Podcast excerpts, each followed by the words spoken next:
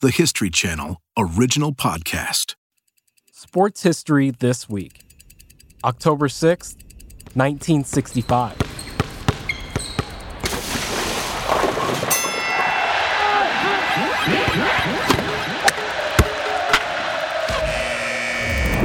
I'm Kalen Jones. For baseball fans, it's the most sacred time of the year the World Series. The Dodgers are in Minneapolis to face off against the Minnesota Twins in Game 1. Most sports bettors have their money on the Dodgers. It's the Twins' first time making it to the World Series. They've been playing in cold, rainy Minneapolis weather for weeks, and fans are worried that'll last for the big game. But on that sunny fall Wednesday, it's a mild 70 degrees. A perfect day for a ball game. But when the Dodgers take the field, someone's missing. Their star pitcher, Sandy Koufax, is not on the mound. Because today is also sacred for another reason. It isn't just game one of the World Series, it's Yom Kippur, the Jewish Day of Atonement, the holiest day in the Jewish calendar and Koufax has decided he's not going to play on baseball's biggest stage. Today, who is Sandy Koufax? And how, in his too short career, did he fundamentally shape baseball and American Jewish life?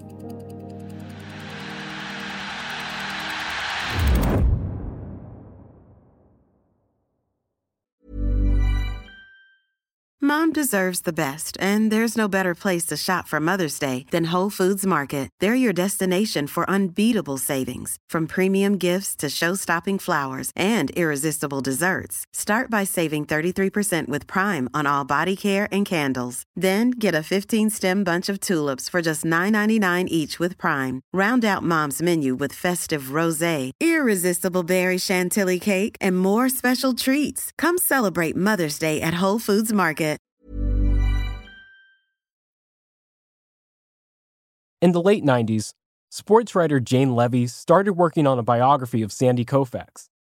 At that point, he'd been out of the public eye for 30 years, which only seemed to add to his legend.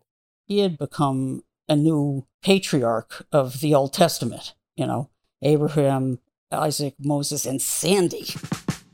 Leavy never thought she'd be able to reach Koufax, but one day she came home to a voicemail. Hi, Ms. Leavy. And he said, Ms and he said Leavy, which was astonishing. That's how I was sure he was Jewish. Anyway, he said, This is uh, Sandy, and no last name. You know, he's on a first name basis with the world. Koufax told Leavy, I'd still prefer the book not be written. But if it's going to be done, I want it to be done the right way. Leavy spoke to childhood friends, teammates, coaches, all of them willing to talk because Koufax said so.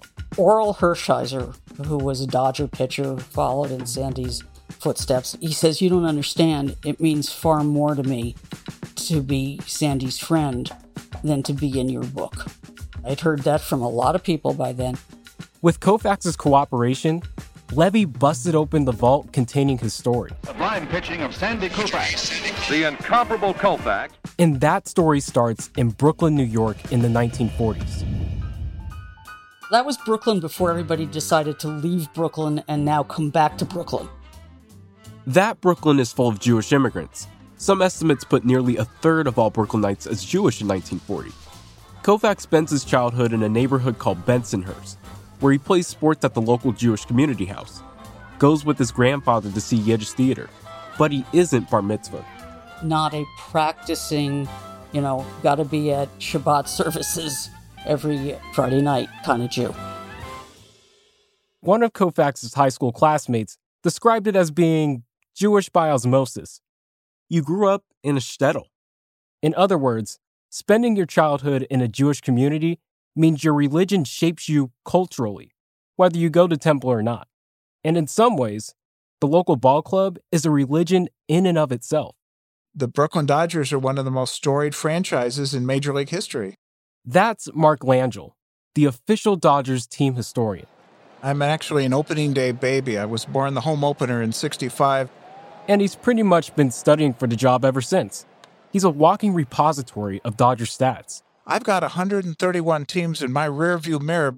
And he told us out of all the years the Brooklyn Dodgers make it to the World Series, 16, 20, 41, 47, 49, 52, 53. What do they have in common? They lost every year, and it's wait till next year. They had this underdog mentality because they haven't won a championship yet. That underdog mentality resonates in a place like Brooklyn, full of Jews who'd fled persecution, but also Italians and black people. The Dodgers were the team to break baseball's color barrier by bringing up Jackie Robinson in 1947. Brooklyn was pretty much the only city because of its diverse background where you'd be able to have an integrated roster. What did the Dodgers mean to Brooklyn? Everything. Jane Leavy again. What did the Dodgers mean to Sandy Koufax in particular? Eh, I don't know. Not so much, maybe. Because Koufax doesn't see a future for himself on a baseball diamond. When he goes to college, he walks onto the basketball team. He had huge hands and big, you know, white boy vertical leap. It was astonishing. He actually played against the Knicks once. But in the second half of his freshman year, he hears that the baseball team is going to New Orleans for spring break. And he said, hmm, what's better, Bensonhurst in March or someplace warm? so he, he joined the baseball team. And it turns out he has a great arm. So great that in 1955, when he's still a student, he catches the attention of recruiters from the Brooklyn Dodgers. Dodgers were desperately needing attendance, and part of what mattered was having a nice Jewish boy on the roster. Even if you never played him, it was nice to have him there. The Dodgers offered Koufax a $14,000 signing bonus. And at the time, Major League Baseball had this rule about what they called bonus babies. It said any player who gets more than $4,000 needs to skip the minor leagues and go straight to the majors. Koufax is the Dodgers' only bonus baby signed that year. What was his reputation like within the team? Well, he was resented. Other players are getting traded to make roster space for this bonus baby. Suddenly, you're this new kid, you're at the major league level. Koufax is kind of caught in a catch 22 situation because are you really going to say, you know, hello, I don't know how to pitch. I because of my contract, I have to be on the roster, but I wondered if anybody is around here that can help me pitch. Koufax is raw. He has a great arm, but he's wildly inconsistent. There's this legend for the first few years he couldn't hit the side of a barn in terms of his control.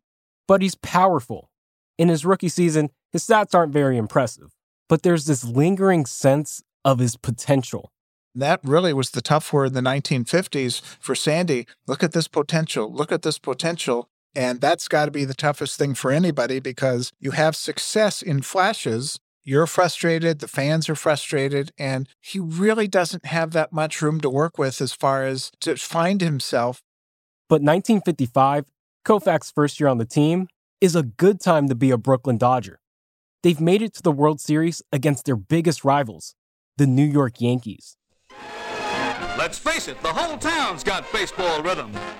Remember, Brooklyn was a neighborhood ballpark, and they haven't won a championship yet. Will they finally win a world championship? Ask anybody in Brooklyn, they're sure it'll happen. They hope. They have this great rivalry in the World Series against the Yankees. It's a tense struggle into the last of the ninth. Sandy is about to join the biggest party ever Wait until next year, the fans cried. Today, it's the year. when Brooklyn wins their first and only championship in Koufax's rookie season in 1955. The Dodgers have done it. Unpredictable darlings of the baseball world. In the words of writer Ronald Sanders, the triumph reverberated through Flatbush like a return to Zion. But then, Three years later, more heartbreak. They leave town and go to Los Angeles. if you ask any Brooklyn Dodgers fan, they'll tell you the Dodgers leaving Brooklyn feels devastating and personal. But the decision came down to logistics.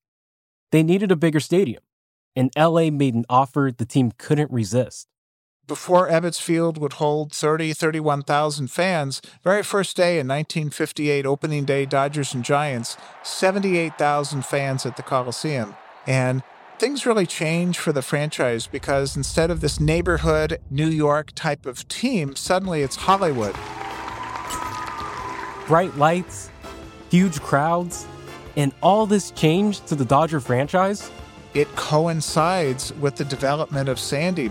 Koufax's pitching still isn't quite there yet, but Sandy's also very good looking. Suddenly, he's with Milton Berle and on TV and doing movies and cameos. I have your autograph, Mr. Koufax. All right, Sandy, nice and easy, huh, buddy? That's the famous pictures the Dodgers. Come on. Would you have rather been an incredibly handsome bachelor in Bensonhurst with your parents or in Los Angeles? meanwhile, Koufax is still trying to perfect the thing he was hired for pitching. He had this golden arm with lightning in it, but he hadn't tamed it, and he didn't know how to control it. In his first 691 innings, he's got 405 walks. And that's the thing that you can't defend against the walk. Then one day in 1961, something big happens. Ed Palmquist is an obscure pitcher in Dodger history, but Ed Palmquist made a wonderful contribution to the Dodgers in 1961 by missing a spring training flight to Orlando. The Dodgers are supposed to face the Minnesota Twins in a spring training B game. Often teams split up and play two games during spring training in order to get everybody some action, but you don't want to be the guy, the only pitcher basically, for a B game. Koufax is that guy. Because Palmquist, that obscure pitcher, was apparently hungover and missed the team's flight. Plus, The coaches aren't there, the manager's not there. The clubhouse attendant is going to sort of be the, the makeshift trainer. the game starts out like Koufax's career to that point. Slowly, and not very well. He walks the bases loaded in the first inning. So the catcher, Norm Sherry, pulls Koufax aside. He says to Sandy, For God's sake, Sandy, I'll throw a goddamn strike. You know, we're going to be here all day. Just relax. Let them hit the ball. Koufax goes back to the mound, frustrated. You want me to just throw the ball in? Okay, I'll do that. I'll let him hit it. He strikes out one batter, Fine, hit it. and the next. Fine, hit it. He strikes out the rest of the batting order. Comes back to the dugout and sees an astonished look on Norm Sherry's face. And Norm Sherry is like, What did you just do? You're actually throwing better. That ball is hopping and it's jumping. And, you know, I'm not trying to kid you. Something has happened. It's one of those paradoxical things about baseball. You hit best when you are not gripping the wood of the bat so tight that your muscles muscle up, and you throw better when you're not trying to throw every pitch um, 100 miles an hour. Just imagine, I think, if you're driving and you're barely holding the steering wheel as opposed to grabbing the steering wheel for dear life. Mentally, it just had to be a case of just trusting himself and letting the rest of his body in motion, kind of like a catapult. The rest of that game, nobody can hit any of Koufax's pitches. It's like he's cracked the code to that elusive potential. And Sandy Koufax became Sandy Koufax. That was the turning point. Leavy describes Koufax's pitching motion like a type of fluid poetry, maybe a modern dance. He's unspeakably beautiful. The um, arch of his chest as he's reaching back, and the elbow all the way up, like near his ear. He figures out this way to throw a ball so fast and so hard to predict. And a batter literally wouldn't be able to tell whether the ball was going to drop like a cheap folding chair or whether it was. And they all swear it went up. Physics says you can't go up, but they all say no, no, physics is wrong. Sandy's fastball went up. And once he could replicate that motion, I think they may have been just so dazzled by the beauty of what he was doing that they didn't know what to do. Koufax's teammates can hardly believe what they're seeing. He goes from relief pitcher to star attraction. He was really the first true super superstar in Southern California sports. With this new and improved Koufax on the mound, in October 1963, the Dodgers once again make it to the World Series. And once again, they're facing the Yankees. Now they're cross country rivals. The opening game of the World Series as the New York Yankees meet the Los Angeles Dodgers. There's You're playing at Yankee Stadium, you're against your traditional rival, you're back home. Even Yankee fans are rooting for Koufax to break the strikeout record, and he does it by fanning the last man, pinch hitter Harry Bright. Koufax was the man with the golden arm. In game one, he sets the record for most strikeouts in a World Series game That's one of the pinnacle moments of his career. And in game four, Koufax seals the sweep. Never before in history have the Yankees lost a series in four straight, and these are the men who did it. Koufax is unanimously voted that year's Cy Young Award winner, given the baseball's top pitcher.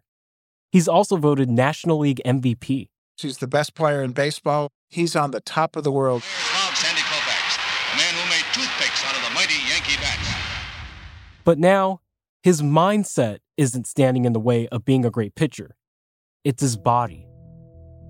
You know, something starts to break here, something starts to ache. He's got a circulatory problem.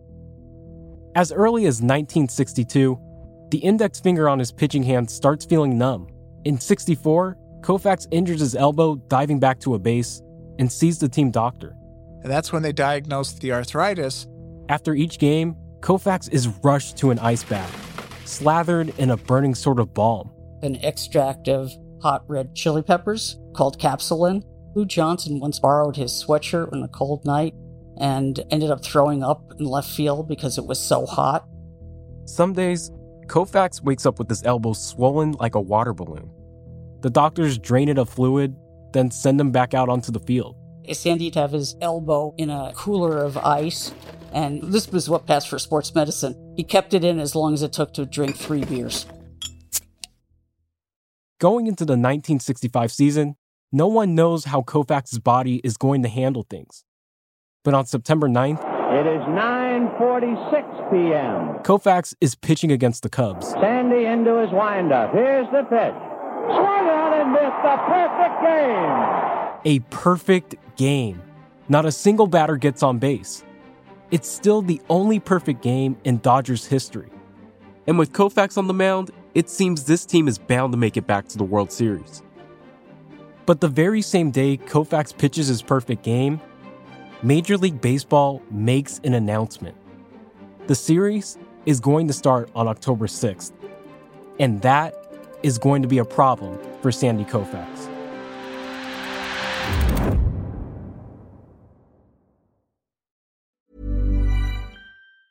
There's never been a faster or easier way to start your weight loss journey than with PlushCare. PlushCare accepts most insurance plans and gives you online access to board-certified physicians who can prescribe FDA-approved weight loss medications like Wegovy and Zepbound for those who qualify. Take charge of your health and speak with a board-certified physician about a weight loss plan that's right for you. Get started today at plushcare.com slash weight loss. That's plushcare.com slash weight loss. plushcare.com slash weight loss. Spring is my favorite time to start a new workout routine. With the weather warming up, it feels easier to get into the rhythm of things. Whether you have 20 minutes or an hour for a Pilates class or outdoor guided walk, Peloton has everything you need to help you get going. Get a head start on summer with Peloton at onepeloton.com. When Sandy Koufax hears that Game 1 of the World Series is scheduled for October 6th, he cracks a joke. He said to some reporters, Well, gotta pray for rain. Because October 6th is also Yom Kippur, the Jewish Day of Atonement. It's considered the holiest day in the Jewish calendar when practicing Jews are supposed to atone for their sins through fasting and prayer. Jewish players like Hank Greenberg had refused to play on Yom Kippur in the past, and Sandy Koufax has always made his position clear. He never pitched on any of the high holidays. It's just that none of them had previously coincided with the first day of the World Series. To his non Jewish teammates, this is hard to grasp. Does his religion really keep him from pitching in this big a game? I think they were befuddled by his Judaism. You know, like his decision was hard for teammates to understand. Sandy, of course, has a completely different view. One is, well, so what's the big schmear? Drysdale pitches. Koufax is famously a team player. He knows he's not the Dodgers' only pitcher, even if he is their best. And he's also aware that this statement by refusing to pitch means a lot more than just one game. He was going to be looked at differently because he was a Jew playing in a sport that had precious few of them. And it was done out of deference to his parents, out of deference to the Jewish community. It's hard to remember, but that's only 25 years after the liberation of the concentration camps. And it's hard to grasp now how significant his abilities were in refuting stereotypes of Jewish male nebbishness and how significant it was to make a statement, which was basically, I'm a Jew, Jews don't work on Yom Kippur, and I'm not going to explain it to you any further because that's my business, not yours, and let the action speak for itself, which I thought was as elegant as any pitch he ever threw. October 6th arrives. The sky is clear. It's a crisp Minneapolis fall day. The Dodgers and the Twins take the field. And Koufax? Stayed in his room. Rabbis all over Minneapolis claim to have seen him at their synagogues that day. But Koufax denies it. Uh, he told somebody that rabbi in Minneapolis couldn't have seen me that day unless he was the room service waiter at midnight. Meanwhile, Drysdale, the pitcher who starts in place of Koufax, Dodger Don Drysdale doesn't have his stuff today. One of the most famous lines ever uttered by a Dodger pitcher on the mound. Drysdale tells his manager, I'll bet you wish I was Jewish. But before this game is over, the Minnesota Twins will have them seeing double. So the Dodgers lose game one. Fine. To Koufax, there are still plenty more chances to recover. Recognizing the holiday is worth a loss. The series goes back and forth. By game seven, it's three games to three. This one's winner takes all. On just two days' rest, Koufax takes the mound. The man generally recognized as baseball's greatest pitcher, Sandy Koufax, in the last of the ninth, must face one of the fine hitters in the game, two-time American League batting champion Tony Oliva. Tony Oliva's leading the league in hits and batting average. He steps up the home plate. It's a strike. Oliva today has walked and struck out twice. Koufax is on fire.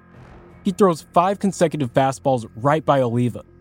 It's so impressive and shocking that after the game, Oliva goes to the team doctor and gets his eyes checked. But he's told, nope, you can see just fine.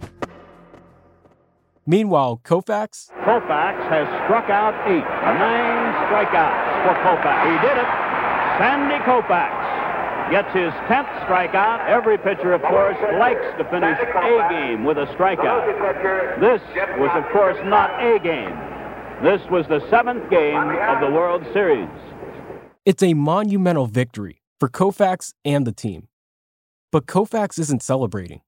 Literally, when you look at the pictures of Sandy on the mound right after the last out, they're all jumping for joy. He literally couldn't jump up. He couldn't raise his arms. Everybody else is kind of like helping him to the bench. Like, hey, let's get Sandy a chair because he just looks so exhausted. I mean, he was empty. Koufax is named the series MVP. He wins the Cy Young Award again. He's designated Sports Illustrated Sportsman of the Year and the Associated Press's Male Athlete of the Year. Just about every honor that a pitcher can receive has come to Sandy Koufax. But almost exactly one year to the day after his famous Yom Kippur stand, Koufax pitches in what will be his final game. He told the Dodgers doctor to come to him and tell him when he would no longer be able to lead a normal life, when he would no longer be able to button his own shirt, comb his own hair, and brush his own teeth. And in 1966, that day arrives. It's another dominant season. He wins his third Cy Young Award. But that November, he calls a press conference to announce that's it. He's retiring. To walk around with a constant upset stomach because of the pills, and to be high half the time during a ball game because you're taking painkillers. Uh, that's uh, I don't want to don't want to have to do that. He wanted to retire and had the imagination to envision a life for himself as meaningful as the one he had led as a star lefty in the rest of his life, and he wanted to be able to have that whole life as a whole person. And in that life post retirement, Leavy's heard story after story of how Koufax does just that building meaningful friendships, mentoring younger players. This is what you call a mensch. And in uh, Yiddish, mensch actually means a whole person. Sandy Koufax, the the best pitcher in the league, retires at age 30. Only five years after that eureka moment where he finally masters pitching. To fans, this is kind of like the Dodgers leaving Brooklyn all over again. It's a huge loss. It's just a work in progress, like a, learning how to paint. And by the time he becomes this this masterpiece, fans never had a chance to see him grow old because once he reached the pinnacle, he walked away from the game. And who does that? He goes out with 27 wins in 1966, and that's it. It's been great. See you later. Fans are mostly left with memories of Koufax, that lefty with the catapult arm. And they really are just memories there's very little film that exists of Koufax pitching. And so that sort of adds to the legend. There wasn't a lot of footage. It was the highlights from World Series and things like that. And I definitely, you know, ate it up as a baseball fan. That baseball fan is Shawn Green, a two time All Star who played five seasons for the Dodgers in his 14 year career. People that grew up in the generation that I did didn't get to see Sandy play, but he is such a looming, iconic figure for Jewish athletes and Jewish Americans and Jews around the world. Green himself is Jewish. And when he was playing right field for the Dodgers in 2001, he found himself in the very spot Koufax had been in back in 65.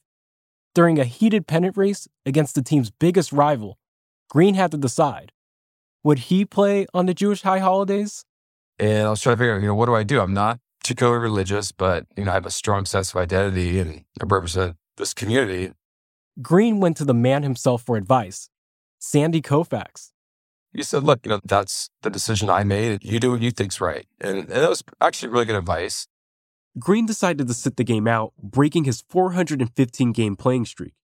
A few years later in 2004, he'd face another conflict over two games on Yom Kippur. He decided to play on Kol Nidre, the night the holiday begins, but sit out on the day of. I just did what I felt was most consistent with my uh, personal beliefs. Nowadays, there are more Jewish players in the major leagues, but the community is still small. And Green says there's a kind of camaraderie that exists between Jewish players and fans. And Koufax represents that. As long as there's still people alive that grew up watching him, there's going to be all the stories that they tell about how amazing he was and he's Jewish. He's one of us. You think he wanted to take a stand to be some sort of Jewish idol? Quite the contrary. Jane Leavy again. I think he hates being a Jewish idol. I think he's embarrassed by it because he's not a practicing Jew in the way that people think you have to be to be called a practicing Jew. Somebody told me that Koufax was eating a ham sandwich and they were crushed.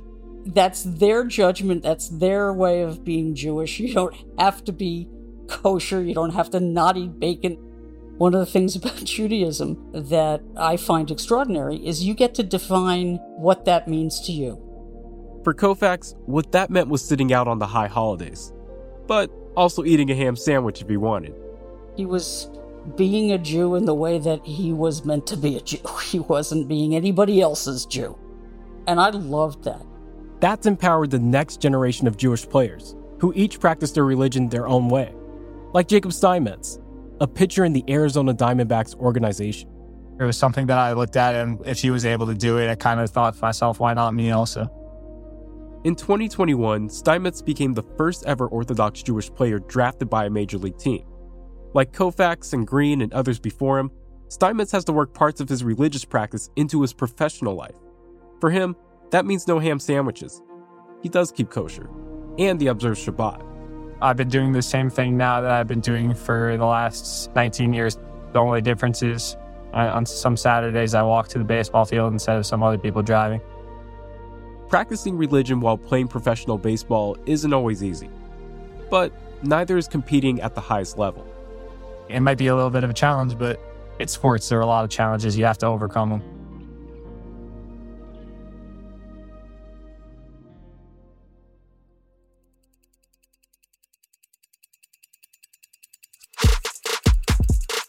Thanks for listening to Sports History This Week. For moments throughout history that are also worth watching, check your local TV listings to find out what's on the History Channel today. Other notable sports stories that happened this week 1904.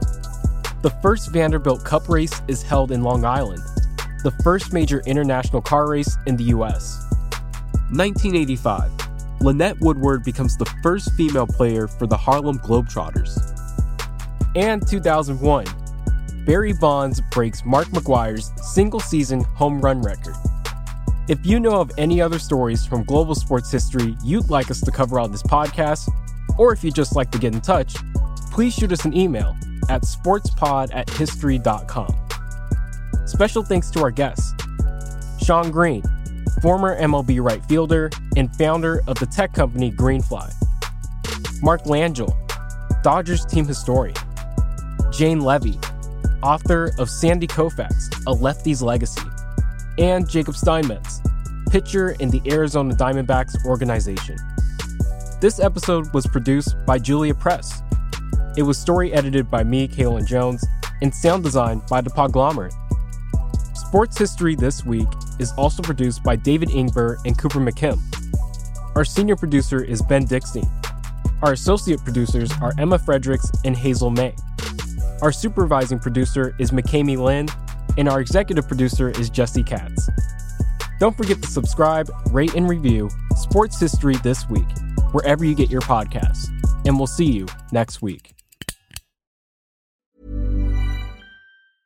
Mom deserves the best, and there's no better place to shop for Mother's Day than Whole Foods Market. They're your destination for unbeatable savings, from premium gifts to show-stopping flowers and irresistible desserts. Start by saving 33% with Prime on all body care and candles. Then get a 15-stem bunch of tulips for just $9.99 each with Prime. Round out Mom's menu with festive rosé, irresistible berry chantilly cake, and more special treats. Come celebrate Mother's Day at Whole Foods Market.